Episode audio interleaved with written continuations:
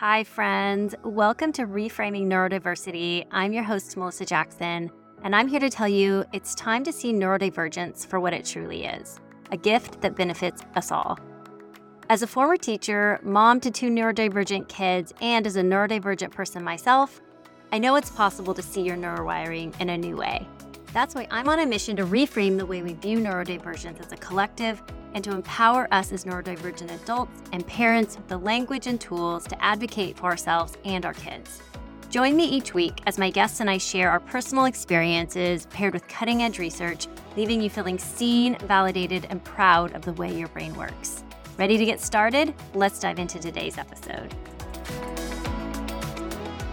Hi, friends. Welcome to Reframing Neurodiversity. I am your host, Melissa Jackson, and I am so excited to be speaking to our guest today, Emily Hamblin, who is a former teacher, parent coach to neurodivergent families, and neurodivergent mother of four. Hats off to the last part.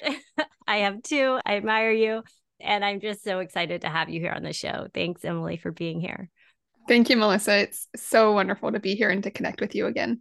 Yeah. So we first met, Emily, you asked me to be on your Raising Emotionally Healthy Family Summit back in, I think it was July. And we had so much fun talking that you invited me back to be on your podcast, Enlightening Motherhood. And then that was so great that I'm like, do you want to be one of my first guests on my podcast? So here we are. Yes. I seriously love every conversation, every interaction we have on our Instagram DMs. And me too. Really love the work you're doing and so excited for this podcast you have going. I'm sure you're going to help out so many families and individuals with it. Oh, you're so sweet. Thank you. And that's part of why I wanted to have you on the show is because I just I love what you're doing in the world and the compassion and authenticity you bring to it. And we just really connect on so many levels with the different elements of supporting neurodiversity. So let's dive into it. Today, I really wanted to talk to you about, I know there's so many things we like to talk about, but today let's talk about emotional regulation. And, you know, for many of our listeners and for myself included, it can be challenging as a parent when we aren't given the tools or the tools perhaps weren't modeled for us growing up on how to regulate our emotions and show up for our kids in that way. How do you help families navigate that terrain when we aren't given the tools ourselves? Because it can be so hard, right? Mm-hmm. This is this is such an important question that a lot of us, I feel like at some point in our parenting journey, we need to stop and think do I want to keep going on autopilot? Because yeah, that's yeah. what we tend to do. We're, we're humans. We're going to go on autopilot. We're going to just run with that subconscious. And there comes a point where we need to ask ourselves, do I want to keep running on autopilot or do I want to stop and reconsider if there are things that I want to change in my parenting? And I mean, when we're talking about breaking cycles, there's almost a spectrum of what we could talk about. There might be someone that was in a very abusive home. And so, of course, they know that they don't want to repeat that there might be someone whose parents were just kind of absent. So they didn't really have a lot of the emotional skills modeled in the home because their parents weren't really around. Or when they were home, they were on a video game or watching TV and just weren't really involved in their child's life. We also have an in between there of it probably wouldn't be defined as an, as an abusive household, but it may be an emotionally dysregulated household, which is what I grew up in. Where looking back, I'm pretty sure every single family member had ADHD. Only two of them were diagnosed, but I'm pretty sure they all had ADHD. And yeah. looking back, it gives me more compassion for all of the mm-hmm. intense emotional dysregulation that we had in that home. But to then come into my family, I realized like I'm not parenting the way that I want to. There were some things I had going on that I enjoy my children. I'm so grateful to be their mother. But I was just getting dysregulated on the drop of a dime. I didn't understand my own neurodivergence. I didn't understand theirs. I just knew that it wasn't the home environment that I wanted and that if change was going to happen, I had to I had to choose that change. It wasn't just going to happen on its own.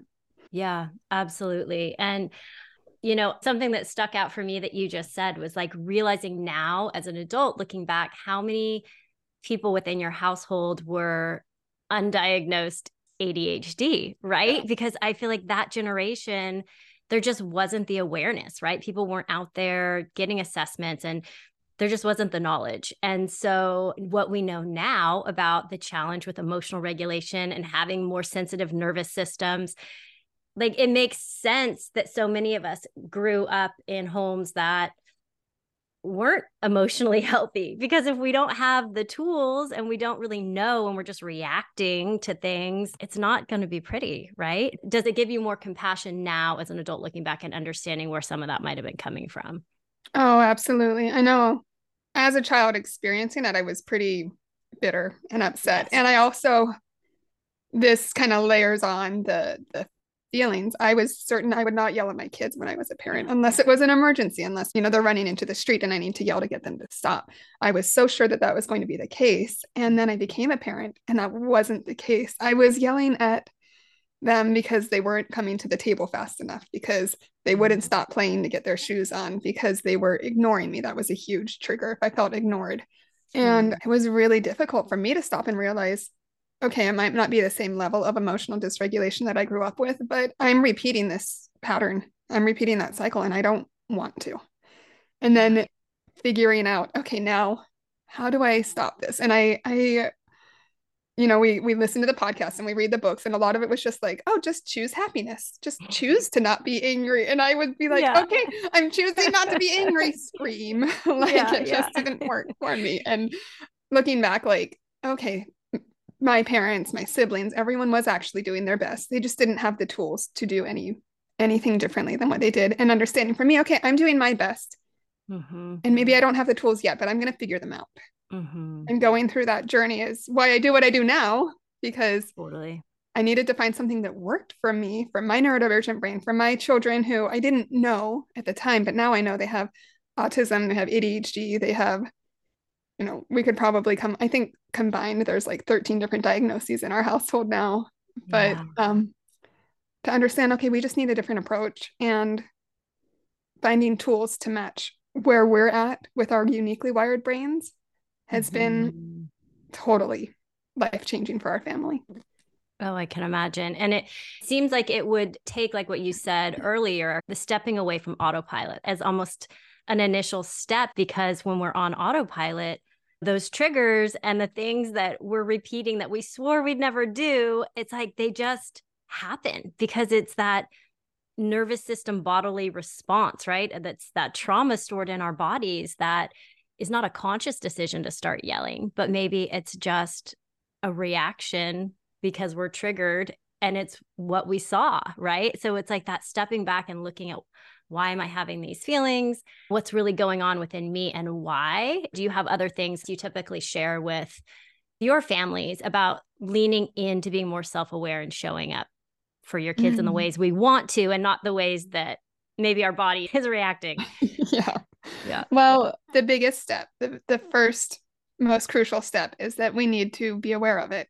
And I really, really encourage every client that I ever work with that we're aware with self compassion, that yes. we're not aware with this yes. guilt and this shame because that wants to hide. Shame yes. wants to hide. Shame does not want us to make progress.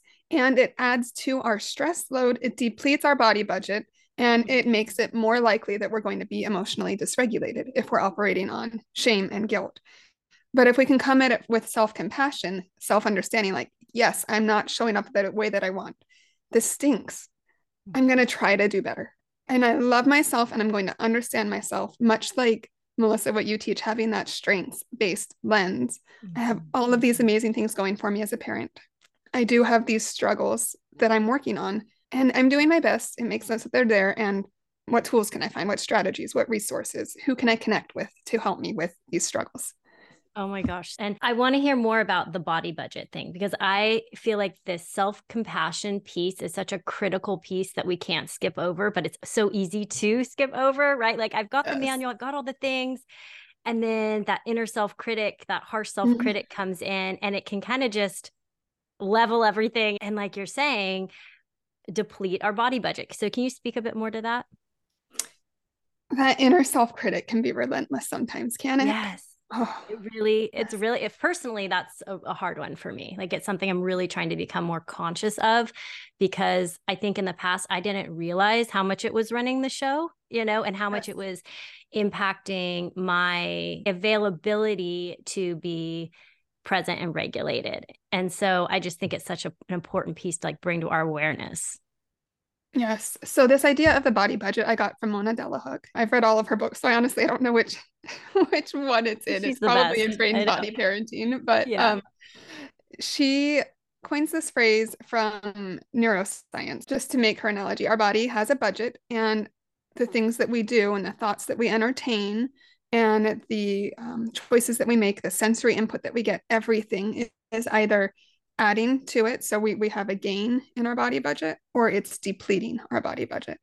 Mm. And whenever we're entertaining these thoughts of, I'm a horrible mom. Oh, of course I did that wrong. I'm always doing things wrong. Or, look, I just yelled at my kids again because I don't have what it takes to not yell at them. Mm. Or, I'm just always going to be emotionally dysregulated. All of these thoughts that I know my interior critic gives to me that likes to tell me that I'm not good enough, that I can't do it, that I'll never be able to do it. When I entertain those, it literally sends signals to our nervous system that something's wrong, which then increases our amount of stress, the cortisol in our bodies. It depletes our body budget. And when our body budget's really low and our stress level's really high, that's when we're more likely to snap at our children. Mm. Yes. And so if we can go in and consciously become aware of that interior critic, do the work to recognize when those thoughts are coming. We don't have to believe them. We don't have to entertain them. They might be there. We don't have to give them the limelight Mhm. and replace them intentionally with thoughts of self compassion, with thoughts of moving forward, right? So it's not this idea of, oh, that was horrible. I screamed at my kids again. Ugh. But rather, oh, I screamed at my kids again. Yes, that was horrible. And what now? Yeah. Right. We want to keep moving forward. I still love myself because I'm trying and I'm here and I'm showing up and I'm putting in the effort. And I will never be perfect. And that's okay because I'm working on, on modeling for my children what Mhm. imperfect people do when they make mistakes. Mm-hmm. Mm-hmm. And I think it really helps also reframe this.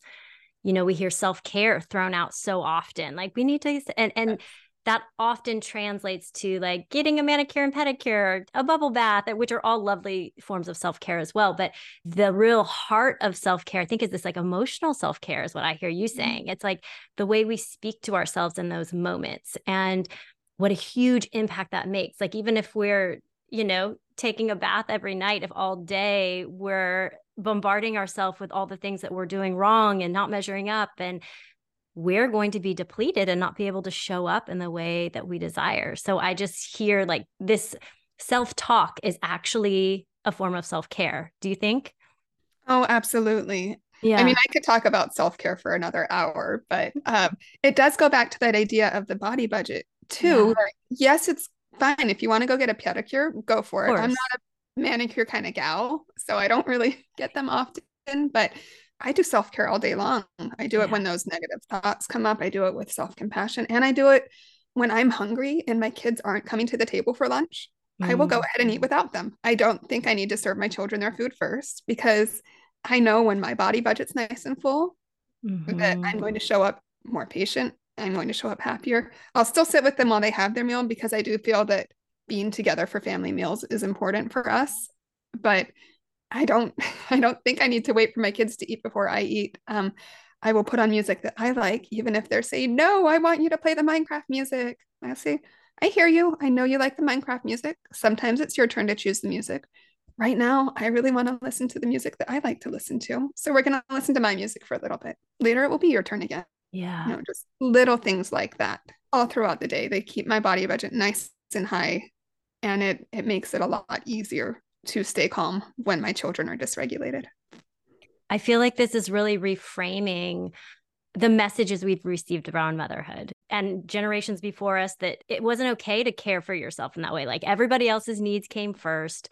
You know, you would never serve yourself first. You would never take the No. time to give yourself the self care that you need. You would just make sure everyone else's needs were met, but then would feel depleted and resentful. And your body budget would be so depleted, you maybe were lashing out and yelling and doing these things. So I think it's really this amazing reframe on previous generations saw some of this self-care stuff as like being selfish and it's actually that doing these things for ourselves as parents allows us to show up and hold space in a more compassionate loving connected way with our kids which is actually good parenting it's really this real flip of the Mhm. script don't you think Yes, absolutely. And that was just life changing for me in my parenthood when I realized me taking care of me yeah is enabling me or empowering me to better take care of my children and then it becomes hard like i have some clients that are homeschooling and they have multiple mm. kids with multiple needs and then they're like I, I, don't have time to like go spend a day at the spa i'm like no we can we can find yeah. really small ways throughout your day that is still self-care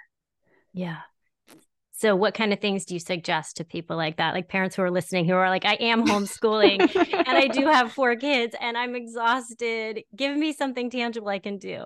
Oh, I have a whole list that I share with members in my membership of okay, just great, really great. small examples. Yes. I don't have it on hand right now, but um, it could be really simple things. A lot of our input that we receive is sensory based. And so I'm very mm-hmm much interested in and continually studying sensory processing. Yes. So you think of our eight senses. I, again, we could have a whole podcast episode on those, right? Next episode, yeah. but um, we have our eight senses, the typical five that we learn in school. Then we have vestibular, proprioception, interoception. And if we think of ways that we feel personally replenished from those eight senses, we can sprinkle those throughout our day. If we really enjoy the sense of smell, we can have an essential oils diffuser going. Um, you can light a scented candle. Candles are not safe in my house, not with my children. so we do essential oils. Or if you enjoy visual things, then then get a little decoration from the dollar store and put it on your front door. I know that that sounds silly, but sometimes it makes me so happy just to see this new thing on my front door with your sense of touch I really love soft things. So sometimes I will wear the fuzzy socks or mm-hmm. put on a mm-hmm. really soft shirt. I'll buy myself the silky blanket. Um, just little things like that that throughout the whole day can help to continually boost up our body budget. They're very, very helpful. I love this. And it makes me realize intuitively I do a lot of these things and not really realizing it, which I think is a good reminder that our bodies know what we desire, right? Like I love having a diffuser running or candles lit or like just having the sense in my environment immediately calms me. But I hadn't put words to it till you just said it. I was like, oh, I do that, you know. And I I I love my cozy sweaters and socks and all these things bring me comfort. So I think, yeah, it doesn't have to be elaborate. There's like simple things that we can do to to make ourselves feel a bit more grounded in our spaces. So you talk a lot about emotional intelligence and can you tell me a bit about why it's so important to talk to our neurodivergent kids about emotional intelligence? Mm, this is such a good question and something that's really been a game changer for our family is again that intentionality yes. and intentionally helping my children with emotional intelligence. So Emotional intelligence is this idea of being able to understand our emotions, understand the emotions in others, the effects that they have on our body, on our mind, on our actions, and also recognizing the same effects that our emotions might have on others without taking ownership for others' feelings. Oh, yes. So, yes. It's it's a fine line because yes. I know as a mom, my children can choose to be angry on their own, but I also know when I'm showing up angry it's more likely that they're going to get angry, especially mm-hmm. for me as a mom, how I handle my anger. Right. That was another game changer. I used to think, oh, I shouldn't be getting angry. And then I'd get angry and then I'd explode. Mm-hmm. Oh, no, it's, I'm going to get angry. But then what do I do with that anger? Right. Right. What are some healthy ways to handle my anger? And modeling that for my kids. Like, I'm really angry right now. Then they see mom's handling her angry in an appropriate way that's not hurting anyone it's not driving a wedge in our family. And then later, that's a tool that's modeled for them. And that's great. Yeah. Um, one of my children the other night, this is a child that has a history of like physical violence when he's upset. Mm-hmm. The other night I was so proud of him. He was sitting there and he just was about to explode. He was he was right near exploding. It was bedtime and he needed to get into bed and he wanted to finish his book and he was about to explode and he said, "I am feeling stressed give me a minute, please. Wow. And I could not have been more proud because yes, I don't think job, he Mama. would have just picked that up on his own. No. And he still, you know, two days later, he was exploding and hitting again. So it's, yeah, you know, I don't okay. want to say it's all roses here, but um, like modeling emotional intelligence is huge. But I also feel like a lot of our neurodivergent children, they need us to be even more specific with them. They need us to be a bit more explicit, where I can sit down with them and say, Hey, what does anger feel like in your body? Where do you feel your anger? Depending on the age, I'll get silly. Like, do you feel it in your fingernails? Do you feel it in your kneecap? And they're like, no, well, where do you feel it? And we all actually feel it differently in our bodies. That's that interoceptive sense. And I tell them when I'm feeling angry, sometimes I feel little bubbles. They're coming up my arms and up my legs. And when the bubbles hit my chest, that's when I explode. So I know when I feel those bubbles in my arms and legs, it's time for me to find a tool to use before I explode. Yeah. And then helping the children develop one of their own tools. What are some ways that you can handle that? And that's what I'd worked a lot with that child. When you're feeling angry, when you're about to explode, what can you do? That's when he's like, I am feeling stressed. I didn't even know he knew the word stress, to be honest. So it was my just turned five year old. So wow. Um, yeah. And that's amazing. So that's like one piece. We also have kids that if you say, when you're feeling angry, what does it feel like? They're going to shut off. So mm. we have mm. to kind of come through a side door with them with right stories about a girl that's feeling angry mm. and this is what she did and what do you think this girl should do you know we come with stories we come with games um, we teach empathy instead of saying melissa you need to be more empathetic because you need to think about other people's feelings to say hey let's play this game this month in emotionally intelligent kids. One of the games is the beanbag empathy game where we're going to put beanbags on each other's heads. And when your beanbag falls off you're not allowed to get your own beanbag. Someone else has to put your beanbag on your head for you.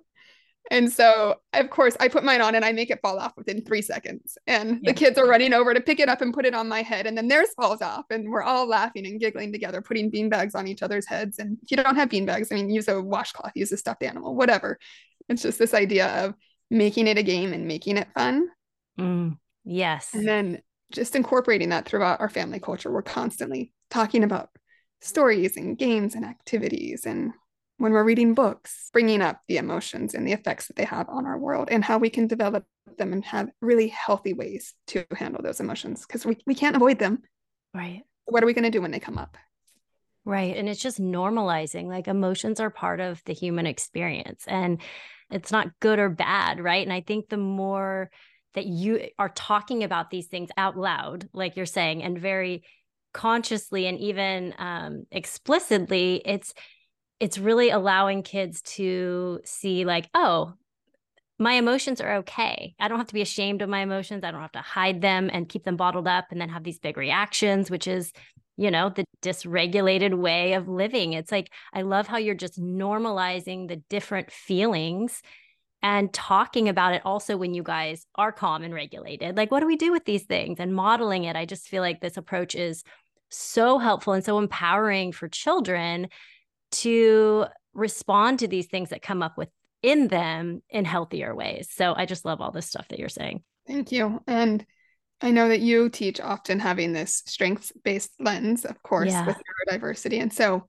going a step further with our neurodivergent children, as I talk to them about their ADHD or their autism or um, kids that I work with that have OCD or anxiety, I bring up the strengths based approach like, mm-hmm. okay, so your ADHD is amazing and it has yeah. all of these wonderful things to it. And one thing that it has is an ability to feel an emotion very deeply.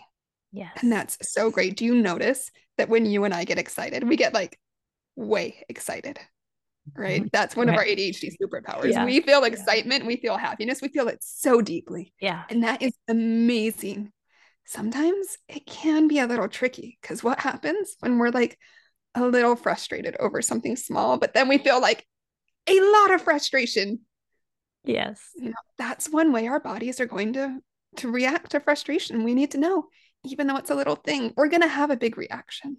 So what yeah. do we want to do to avoid doing something that we'll regret? We don't want to hurt others. We don't want to say things that are mean. We don't want to do things that are hurtful we need a mm-hmm. plan before we get to that point because yeah. when it happens we're not going to be able to think we need to come up with that plan beforehand and you think like had our parents had parents having these conversations with them mm. we wouldn't have grown up in the environments that we did and so what i hear you doing is truly breaking these generational cycles that are just passed down and passed down and when we can show up for our kids in the way that you're describing and really normalize these feelings and provide them with tools and also just understanding of their neurowiring and the strengths and weaknesses and not in this judgmental way or better or worse but just that the complexity of the human experience that we all have differences and getting to know those parts of us. And it's beautiful that we're passionate and excited and we have these intense feelings and there's a responsibility that comes with it like how do we manage it in healthy ways and really modeling that for kids? I just i think the work you're doing is so powerful and really healing generational trauma is what you're doing. Mm, thank you. Yeah. and i just i always want to put this caveat in while we're breaking cycles and healing this trauma which is amazing. This goes back to that interior critic and the self-compassion. Yeah. we're not going to get it perfect of course. Right. And I, I just, I always want to yeah. say, let's make sure we give permission to ourselves and, yeah. and let our children know, by the way, I'm not perfect. I'm never mm-hmm. going to mm-hmm. be, but I promise you, I will keep working on it. I'm going to keep growing. I call it grow as our children grow. Mm-hmm. Um, I try to teach my children that growth mindset and I try to show it and model it myself. Like we're going to mm-hmm. constantly be growing and trying. We're yeah. not going to get it perfect. And hopefully hopefully that is one cycle we pass on. Yes. And maybe they'll break some cycles that we were unable to break because we yeah. passed down that really important cycle of a growth mindset. Oh, I love that so much because I relate to this. Like, I feel like I went into my parenting, like, here are all the things I'm not going to do. Like I heard you saying at the beginning of this. And, and then yeah. when you mess up, which is inevitable in parenthood, or you don't do things perfectly, that harsh self critic about that I'm not measuring up or not doing all the things I'm supposed to be doing is so damaging to all of it. And then it is passed down to our kids that they need to be perfect. So I just love this embracing the growth mindset of that, yeah, we're not going to do it perfect, but you know what? We're learning from our mistakes. We're repairing when we make mistakes and we're evolving and growing and we love each other, you know, strengths, weaknesses, challenges, and all, but we're consciously trying to move out of these patterns while giving ourselves selves grace and compassion. I think that is like such a critical piece that I hear you saying and I so relate to. So for parents when we do, you know, inevitably have setbacks, get triggered, do you have any tips when we find ourselves slipping back into old habits that you feel like oh this is definitely like my go-to? Mm two different thoughts um that are coming. I don't know which one to say first. Yeah. ADHD blessing there, right? yeah, totally. um so one, if we're slipping back into old patterns, I really suggest to every person that's trying to break cycles that they get a supportive community. Know yeah. if that's getting coaching from Melissa because you do amazing things. If it's coming and joining one of my memberships, or if it's just finding people, not just like a casual online person, but someone that you can really have a connection with that understands mm. you, that gets what it's like to be a neurodivergent parent and or raise neurodivergent children and to want to break cycles and to do it in this way and to not be perfect. Like find someone that gets all of that so that when you find yourself slipping back into old patterns, you can reach out to them. We're not supposed to do this alone we were never supposed to parent alone. That's something yeah. that's newer in human culture. And um, we're not supposed to, though. Mm-hmm. And so reaching out, like studies show when you are feeling stressed and you reach out, that just reaching out reduces your stress level. Wow. Which is incredible. So finding someone that gets it, because I know in my early parenting, I was reaching out and people were like, what do you mean your son is screaming at you for 45 minutes because you asked him to load the dishwasher? That's mm-hmm. not acceptable. You just tell them to stop screaming or you just right you take away some privileges which i was trying and it was making it worse right yep, so they they mm-hmm. were amazing mm-hmm. people they just they didn't get it right? right so finding people that get it and then reaching out like slipping back into my old patterns you know sos someone throw me a, a lifesaver life yeah life preserver yeah someone yeah. throw me throw me a line here someone help me out and so yeah. having someone that you can lean on is super important and then also it's really important to be transparent with our own children mm. hey i noticed and this honestly this was me just a couple of weeks ago i was slipping back into a pattern of being really grumpy at dinner time because that hour before dinner is when my children are usually the most dysregulated and I haven't organized my own life still to have dinner ready before that hour. So I'm trying to get a nutritious meal together mm-hmm. and they're fighting or screaming or yelling or who knows what. And at least this night they were. And my toddler's trying to get into everything, and I'm hangry by the time dinner's on the yeah. table. won't come to the table. And I know that they're hangry too. And that's yeah. why they're acting like this. And they won't come to the table. And so I ended up going, everybody get to the table right now. You have 10 seconds. Yeah. And do you know what happened for the rest of the night? It what? all went downhill. It all went downhill. My kids came and they were fighting and poking. And even my husband, who is usually pretty emotionally level, um, I've been the dysregulated one in our relationship. Even he was like jumping on board and he was so grumpy. And at the end of the night, I went to sleep and I just laid in bed and I was like, I don't feel like an emotionally healthy family. And then that interior critic mm, came and it yeah. started to tell me, you should just close your business. You should just shut down your oh. podcast. Oh. You should just like, oh no, you know, yes. I went to that extreme. Yeah. and I, of course, told it, I know you're trying to protect me. Thank you, but no thanks. I'm not yes. going to entertain those thoughts. And then I thought, I just need to, I need to reach out, which I did.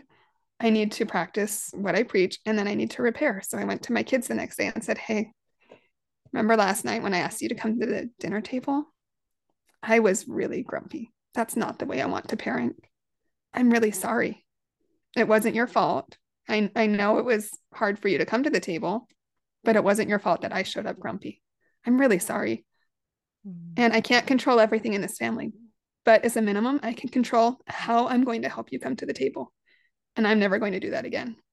Now, I may end up slipping and doing it again, but I'm sure going to try to not. And yeah. so I came up with a list of ideas, different ways I can get them to the table that don't include being grumpy, even when they're hangry, even when they're in bad moods, even when they're distracted and struggling with transition.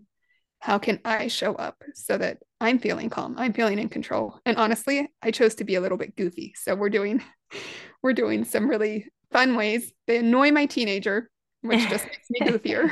and we all get to the table and mom's not screaming or yelling or being sharp. So, so good. So many great examples. And you're just such a model of how to really break these cycles that we struggle with. And so I I'm just so happy that you're here today and sharing this information that's so needed with parents. How can people get in touch with you in the future? I know you have a membership program starting and You've so graciously offered my audience 50% off their first month, which is amazing with the code ND Advocate. And listeners, you can access this through the link in the show notes. How else can people get involved with what you have to offer? I would love for people to get in touch with me. They can head over to my podcast, Enlightening Motherhood. Your interview just released, so they can come listen to you on the show and all of our other episodes. They can also find me at enlightening.motherhood.com. I have just started a $7 membership, Emotionally Intelligent Kids. It's doing amazing. We have people from all over the world joining. We have people in United States, Canada, Australia, wow. Germany. Um, someone just joined in Egypt, Bulgaria. Wow. We have someone in South Africa. We have psychologists and therapists joining. Um, so it's really, really exciting. But it's a membership full of resources to help you teach your child emotional intelligence. It's great for neurodivergent children. Um, we even have some bonus videos for how to talk to your children about neurodiversity, about being different. And yeah, there's printable worksheets, stories, games, and all sorts of lessons to understand how to teach your child and how to make this really fun and yeah. light so that we don't have to carry the heaviness with it that we so often have associated with emotional work. Yes. Oh my goodness. Well, thank you, Emily. You're a wealth of information and resources. And what a gift to have you on the show to share out all of this goodness. So, I can't wait till our next conversation. I'm sure it'll happen again. And I hope so. Thank you so much for being here today. Thank you for having me, Melissa. Thanks so much for tuning in to today's episode. Remember to subscribe and review so you don't miss a thing. Craving a way to support your child and their big feelings? Head to the show notes to snag my free Co Regulate with Your Child video series, and I'll email you all the details. Can't wait to see you next time.